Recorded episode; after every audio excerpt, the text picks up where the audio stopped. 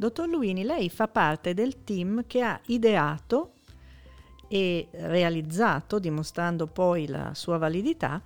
eh, la mastectomia cosiddetta nipple sparing, cioè la, la mastectomia che conserva il complesso areola-capezzolo, garantendo quindi un notevole guadagno in termini estetici per la donna che deve purtroppo sottoporsi a mastectomia.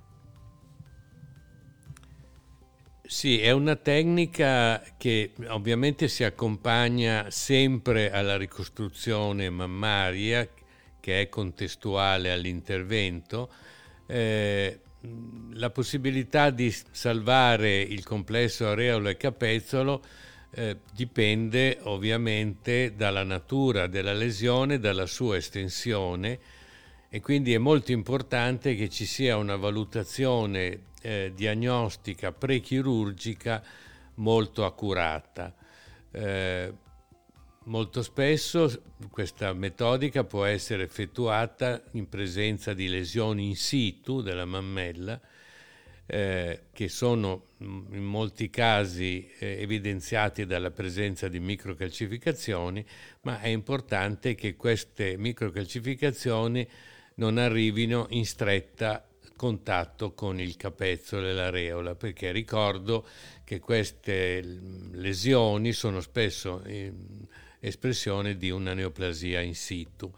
Quindi il chirurgo, dopo un'attenta valutazione e una discussione del caso insieme al radiologo e al chirurgo plastico, può procedere a questo intervento il punto cruciale è l'esame del tessuto retroareolare, cioè del tessuto mammario che si trova proprio al di sotto della base del capezzolo. Quindi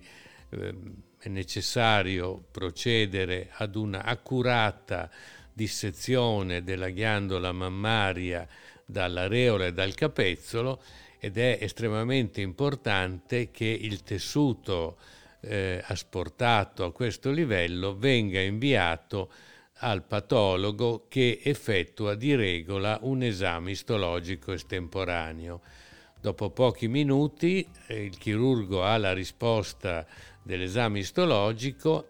e se questo tessuto appare normale eh, è possibile salvare eh, la, sia l'areola e il capezzolo.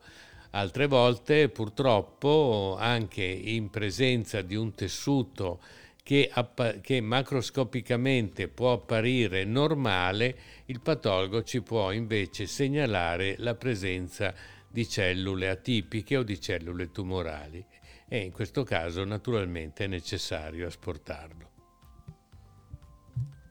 Quindi se il tessuto analizzato, quello che stava dietro il capezzolo e l'areola, è libero da malattia, quindi siamo sicuri che si possa conservare il, com- il complesso areola-capezzolo, come fa il chirurgo plastico a ricostruire il seno? Quali sono i metodi? È molto importante che eh, una volta che si decida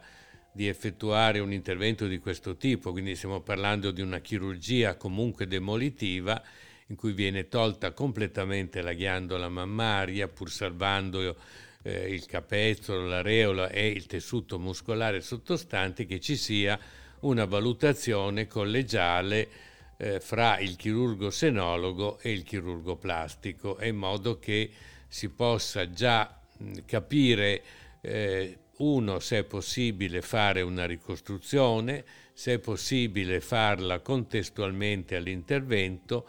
che eh, tipo di protesi utilizzare,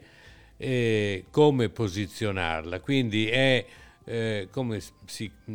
capisce facilmente, un lavoro eh, di, di equip che è prima dell'intervento e durante l'intervento.